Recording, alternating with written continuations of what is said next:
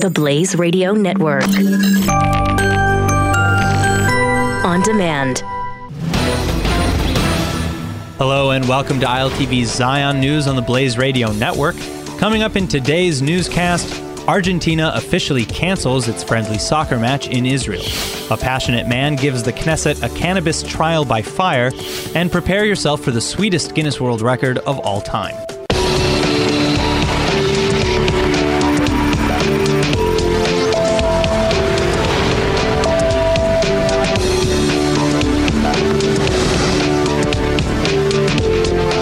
Argentina's national soccer club has just canceled its friendly match with Israel this weekend, buckling under what appears to be intense international pressure as well as security concerns. That means superstar Lionel Messi won't be coming to Israel after all, and apparently not even Prime Minister Netanyahu himself could salvage the game. Argentina's national team was originally set to play this friendly warm up match against Israel's team in Haifa before heading out to compete in the 2018 World Cup. But it wasn't until the Israeli government moved the match to Jerusalem that the situation became somewhat messy. Palestinians immediately accused Israeli leaders of politicizing the game by moving it to Jerusalem and announced that they'd burn Messi jerseys if the game went ahead. On top of this, it soon emerged that Culture and Sports Minister Miri Regev made a cash deal with the government to fund the move to Jerusalem in exchange for photo ops with Messi on the field. This is in addition to allegations that Regev's ministry actually only put up 10,000 game tickets for sale to the public out of 30,000, the rest being reserved for various government entities, NGOs, and corporate sponsors. For Palestinians, this cancellation is a massive win, perhaps one of the biggest wins for BDS supporters. But Palestinian leaders say they had no problem with the game when it was scheduled in Haifa, where Israeli and Arab soccer fans routinely gather. Despite this, Messi and his family do say they received death threats against playing the game at all. But at the end of the day, Israelis are mostly devastated to see the match fall apart. Prime Minister Netanyahu called Argentina's president to try and intercede, but President Macri told him that the ball was no longer on his side of the field. Here now with more on the cancellation of the Argentina Israel friendly is journalist at the sports channel Sport 5, Gil Barak partner at Rimon Cohen and Company PR, Benny Cohen, and ILTV correspondents Joy Gavijon and Nori Lizarraga. Thank you all very much for coming in. But my first question, I'll, I'll start over here on the side. You know, what, what, do you think the actual root cause of the cancellation was? We'll start with you. You know what? Uh, let me lower the flames a little, a little mm-hmm. bit. Um, I think that uh, the whole thing got out of proportion. Um, you know, people are noticing what happening, what's happening in the uh, northern border of Israel. Mm-hmm the tension. Uh, it's not the, the most peaceful time to uh, to visit Israel if you're not familiar with the uh, the climate. Mm. Um, and they decided a week before the biggest event of their career, of their uh, nation, because the expectations are so high from the Argentinian uh, national team, not to show up. That's the, that's the big story. I think it's so, it's to somewhat understandable. So you don't think you know maybe it was uh, you know the death threats or anything else that had anything to do with it? Nobody pays attention to the facts. It's always like that. They don't pay attention to the facts. Mm. I mean, those who hate Miri Regev, well, why did she have to put it in, in Jerusalem? In Haifa was okay. Of course not. The BDS and the Palestinians didn't want this to happen because they understood this is a, a big win for Israel. So everybody pinches the right facts that he would like to pinch and then focuses on that. Basically, I believe that if you have one one artist, it's about him or her. If you have a if you have a, a group of, of players and the families are threatened, it's quite understandable that they don't want to come. Yes, it is a win for the Palestinians. It doesn't really matter whether we thought we go to Jerusalem or not. But one thing I would like to mm. to to, point, to point here: this is good that that has happened because we are looking forward to the Eurovision contest within a year, and then the same question will be there. So let us learn what we can learn from this event in order to make right that we'll have the Eurovision contest next year. So okay, let's let's talk a little bit about the Eurovision contest and, and kind of you know, what, what do you, how do you think this might, uh, uh, you know, affect that in the future? Well, I think uh, whenever these kind of things happen, um, it sets um, let's say, a tendency for the next year because this was a huge international event. It was uh, people were excited about it, and now that it's been canceled, and they they brought terror and fear to something like sports, to something to um, a cultural exchange, because it wasn't even a competition. It was a, about a friendly match. How can you? Uh, then you're gonna have next year Eurovision with all these different countries coming Yeah, to Israel? is Israel. also supposed to be friendly. Yeah, supposed be. exactly. But it's like a, but at the end of the day, it's a competition that legitimizes the state of Israel also. Right. So it's nice to have it here. I think the problem is that, um, like the what BDS did right now, mm. what they achieved, what they claim they achieved, is something that encourages them to do it again, to try to do it again. So why wouldn't we expect this to happen for Eurovision mm-hmm. then? And why couldn't the Israeli government find a way to avoid this beforehand? So. Sure. As he said, I think this is a way to learn for why why to avoid? I mean, why should we why should we back back, back ourselves in a situation that somebody doesn't like us? The BDS can be encouraged by what has happened, but a- anyhow, they want us out of this building in the sea.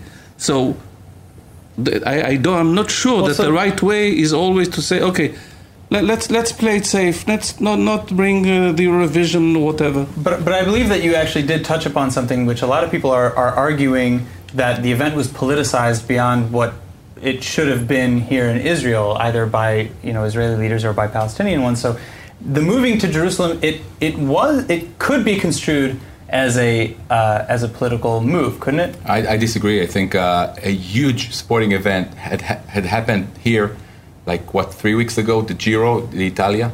It was here. Started at Jerusalem. Mm-hmm. Well, had- there was there were allegations of that being Yes. politicized as well, with, But it- with the still- flyers being recalled and yet again, it was still conducted flawlessly. Uh, no security uh, measures. Um, I mean, security uh, did their job uh, accordingly. Everything went smooth and nice. And again, I'm, I'm taking you back to the beginning of the conversation. It's this week, these last two weeks, that are a bit warm in terms of, uh, of uh, political uh, tension. That's the main reason for the, the Argentinian uh, national team not to show up here. The I- rest is, you know, I do think that the moving the game to Jerusalem had a say on that because the like we reported before, like the BDS movement that started this campaign to not let like to ask Argentinian team not to come here like long before, right when mm. the game was announced. So in the mm-hmm. beginning they said we're coming. They said doesn't matter, we're gonna go. Mm. They weren't even afraid of the threats that because they got they got threats before this. right. So I- the fact of moving the embassy, the embassy, sorry, the fact of moving the game right after the embassy move, I think it is a political statement in in a way. the timing of that political statement, I think that was the main issue because if you look back into the BDS thing, uh, it's it's always around for every artist that wants to come here to play. They always encourage people not to come here because of this. Right. And I think uh, in this case, I think it was a it, it was a, a wrong move. I could call it like I will call it like that because it's like it was adding fuel to the fire of this last couple of weeks. So, okay, s- coming off of that, I'd like to go back to you, uh, Benny. Just i i threatening players to get them to do what you want.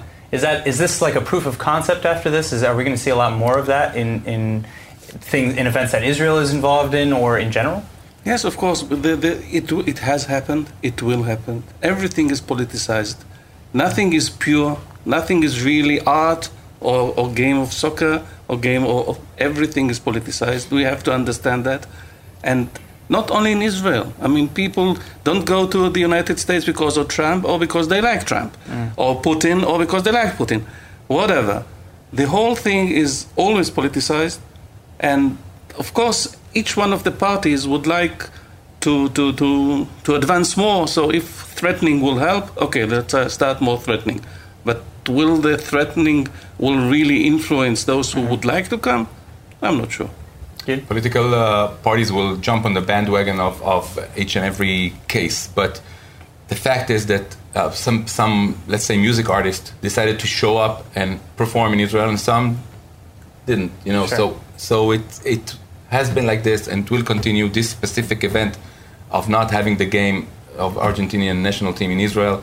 is one of the events. It doesn't say anything, in my opinion, about the next one.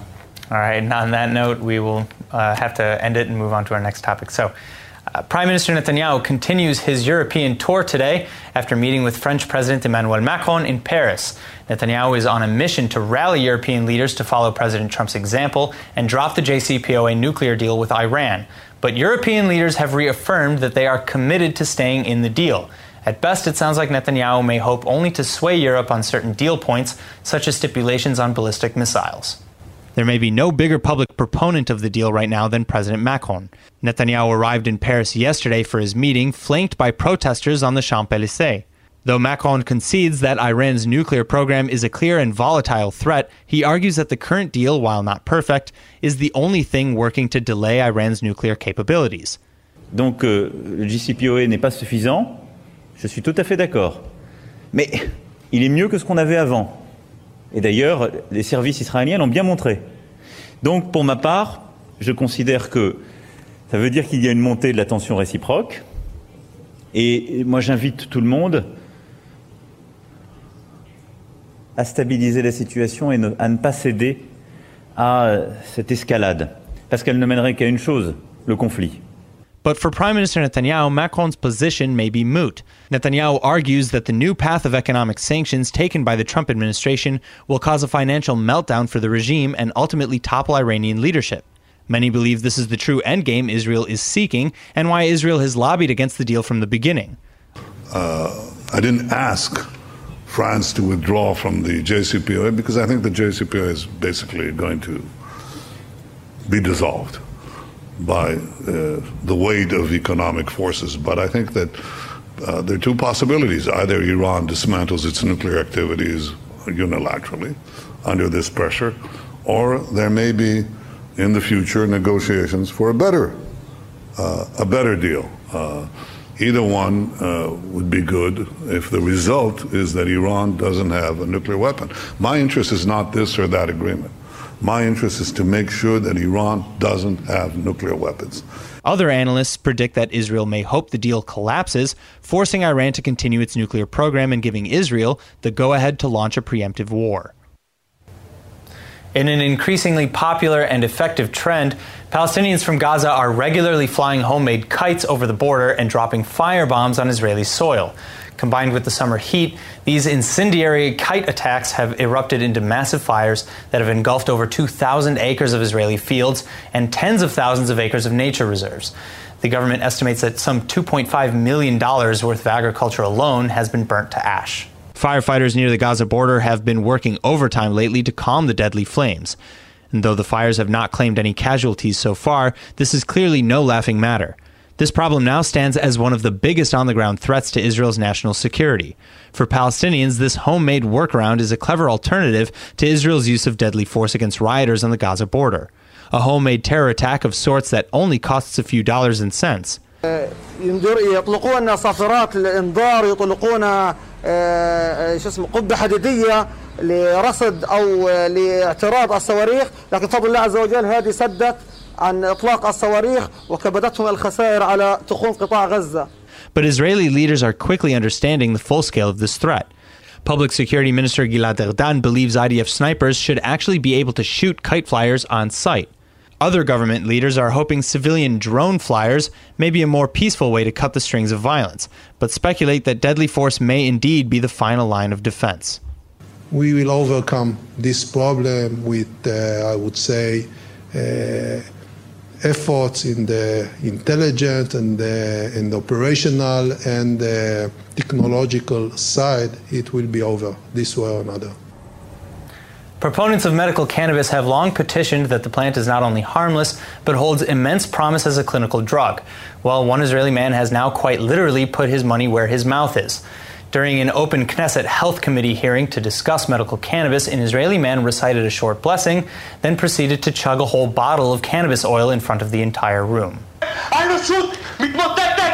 אתם רוצחים אנשים! כל מי שלא תומך בלגליזציה מלאה, עזוב אותי חבר, תביאו צבא, אני פוסט טראומה במשטרה ומשומרים, עזוב אותי, תביאו צבא עוד 10 גרם, חברים. הישיבה נעולה. לא, לא, רק... 20 גרם קנאביס, אבי דקל 30 גרם, עכשיו בוא נראה מה יקרה לי עם הסם המסוכן! The man, who says he suffers from post traumatic stress disorder from his army service, attended the meeting to petition lawmakers to legalize cannabis. To prove his point, he pulled out a bottle of what seems to be Avidekel cannabis oil, considered to be among the strongest concentrations of medical cannabis around. After a short blessing, he chugged the entire bottle. Security guards then attempted to restrain him, but not before he downed a second bottle of the cannabis oil concentrate. He then leaped over the table, temporarily escaping capture. You can even hear scattered applause for the man's demonstration in the background of video footage taken at the meeting. Now, while this demonstration may be unorthodox, support for the legalization of cannabis has been surging in Israel. The country is a world leader in pioneering incredible medical breakthroughs from cannabis and has developed treatments for an array of diseases including cancer, Alzheimer's, MS, Parkinson's, and Crohn's disease. This is largely thanks to the government's lifting and decriminalizing of cannabis some years ago, giving medical experts the green light to explore the plant's medicinal benefits. Plans to legalize the export of medical cannabis abroad would explode this knowledge into a massive new industry for Israel. But the first major wave of exports to the United States were recently frozen by Prime Minister Netanyahu at the apparent request of United States President Trump, whose administration still largely condemns cannabis. Israel holds one of the highest per capita rates of medical cannabis users in the world, and for now it's still unclear if or when a full scale legalization is still in the cards. פה, אני עושה ניסיון עכשיו, ניסוי לי קליני. יש לא, פה לא, אדוני. עשרה כדורים, לא, לא, אדוני, אה, לא, לא. סליחה, זה כדורים, נכון, זה לא, סמים, לא. סליחה, אבל לא, לא, במקרה, יש לי- שמן, אבידקל 30 אחוז, של אדוני, טיפול עולם. זה סם מסוכן, כתוב עליו, זה לא כתוב עליו, ברוך אתה, אדוני, אלוהינו מלך העולם, שהכל נהיה בדברו. ניר, הופה, זה גם פג תוקף, חברים, רגע, רגע.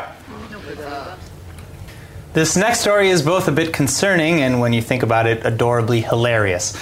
A little girl who cared so much for her brother that she replaced his batteries when they ran out, just like her toys. Makes sense, no?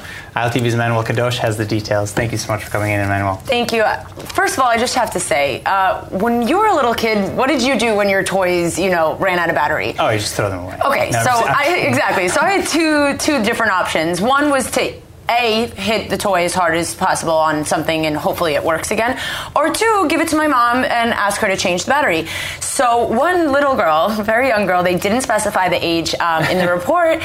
She decided to replace her brother's batteries and place a battery, a button battery, in his nostrils because he was taking a nap. She was very concerned that he had ran out of battery and that he was not going to wake up. So she took the liberty of recharging him. Well, listen, I mean, it makes sense. He he wasn't moving. He was taking he a nap. Ran, he ran out of batteries, and she wanted to fix him. Exactly. So that's what she, you know, obviously thought she was helping him out. She Right. clearly cares about her brother a lot. The parents obviously ran him straight to the hospital Yeah, to make sure to everything was fine. Thankfully, the doctor said uh, everything was okay, and they were very, very grateful that he didn't, you know, inhale it a little further or swallow it or do Right. something that, you know, could cause it to go into his system because these types of batteries, specifically button batteries, are super dangerous and they can emit so many different chemicals, even when they're not like in circuit or something like that, when they're not really working. Yeah, they just kind of leach off. Exactly. They can have a lot of, of a lot of harmful benefits and um, effects. well, yeah, ben- yeah, effects. A lot of Consequences. exactly a lot of consequences. She thought it would be beneficial for him, you know, to recharge a little bit. That wasn't the case.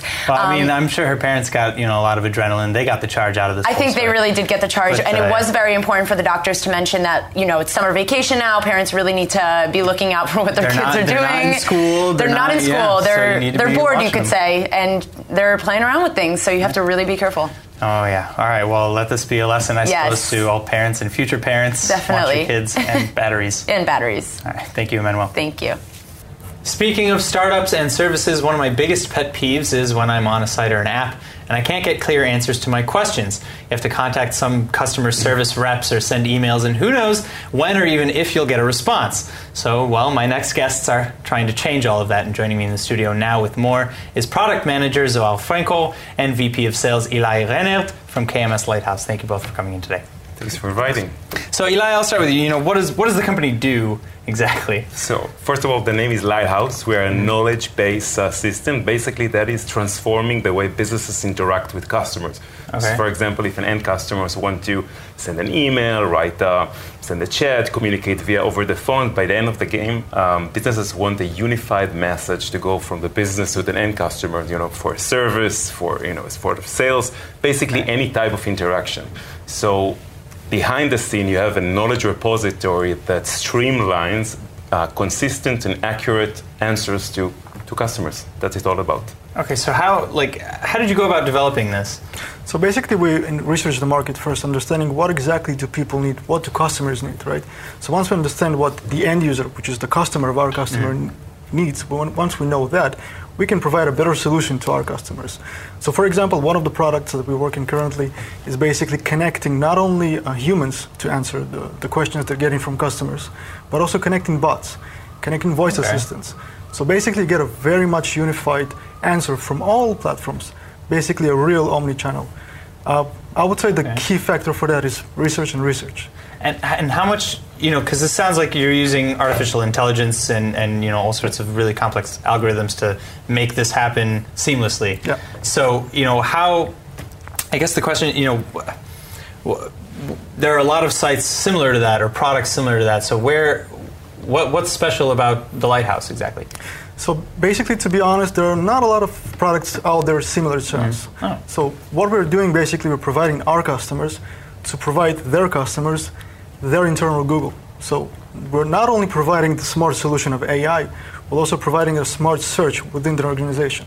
So basically, if a user would go go to uh, to the website of, of the company and ask a question live, he will get an answer from a live representative that uses our system. If he Sure. asked the chatbot on the Facebook uh, channel, Right. for example, he would get the same answer because it uses the same smart search that the human uses in the contact center. So final question, you know, when, where, where, and when is this available, or will it be? Well, it's not? actually it's already available for certain years. Uh, dozens Wow. of organizations in Israel, in the world, that using the platform, and we're just getting expanding in terms of uh, possibilities, in terms of integration, in terms of unified desktop for uh, for the representatives and for employees. And uh, the future is ahead of us, for sure. Well, thank you both very much for coming in uh, and telling us about the lighthouse. It's, it looks amazing, and uh, I look forward to getting answers faster.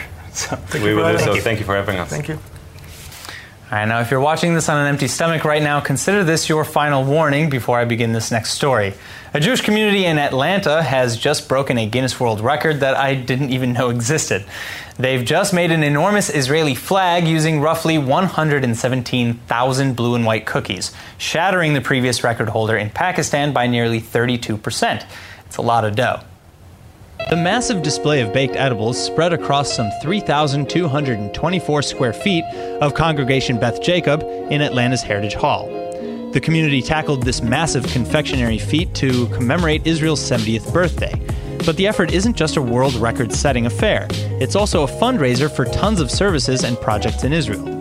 Sponsors pay $10 per cookie, and all the money goes towards Cookies for Israel. Cookies for Israel then distributes the funds to United Hatzalah, an organization which does emergency medical services in Israel, the One Family Fund, which supports victims of terror, and to the Jewish Agency's Partnership Together program. This army of cookies itself is one big charitable effort as well, though. Now that Guinness has officially declared the flag a world record breaker, all the cookies have been donated to charities all over Georgia so that they can finally be eaten. If they're half as tasty as they look, I'd say this is one sweet deal. The Hebrew word of the day is brought to you by IDC Summer Ulpan, open to everyone. Now, for our Hebrew word of the day, a Jewish community in Atlanta just broke a Guinness World Record by making an Israeli flag out of over 117,000 delicious cookies. And that's why today's word is dedicated to that all time favorite dessert, the ugiya, or, the, or in Hebrew, the cookie. In the wise words of Jerry Seinfeld, if people would only look to the ugiya or the cookie, all our problems would be solved. That was a terrible impression, but okay, maybe that's a bit hyperbolic, but I will admit, if there's anything that comes close to pure bliss, it's gotta be a warm, delicious ugiya fresh out of the oven. And everyone's got their favorite type of ugiya, of course. There's the classic Oreo ugiya, or the slightly more decadent macadamia nut ugiya. As for healthy ugiyot or cookies like the Kitsilano, I personally don't care much for them, but hey, it's a free country. Now, if you ask me, nothing beats my grandmother's peanut butter cup ugiot. Nothing. Now let's go ahead and take a look at the weather forecast. Tonight should be clear to partly cloudy with a light breeze and a low of 72 or 22 degrees Celsius. Then tomorrow you can expect clear and sunny skies with a slight rise in temperatures to a high of 87 or 31 degrees Celsius.